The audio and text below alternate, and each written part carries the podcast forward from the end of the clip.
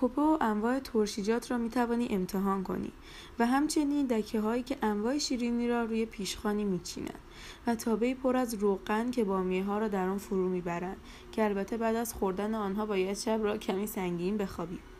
همچنین یادتان باشد در این خطه شیر و دوغ و بستنی و حتی شیر برنج تهیه شده از شیر گاو میش را امتحان نمایید. در سرتاسر شهر فروشگاه‌هایی هست که محصولات مرتبط با شیر گاو میش را می‌توانید تهیه نمایید و بدانید در مقایسه با شیر گاو از چربی بیشتری برخوردار است.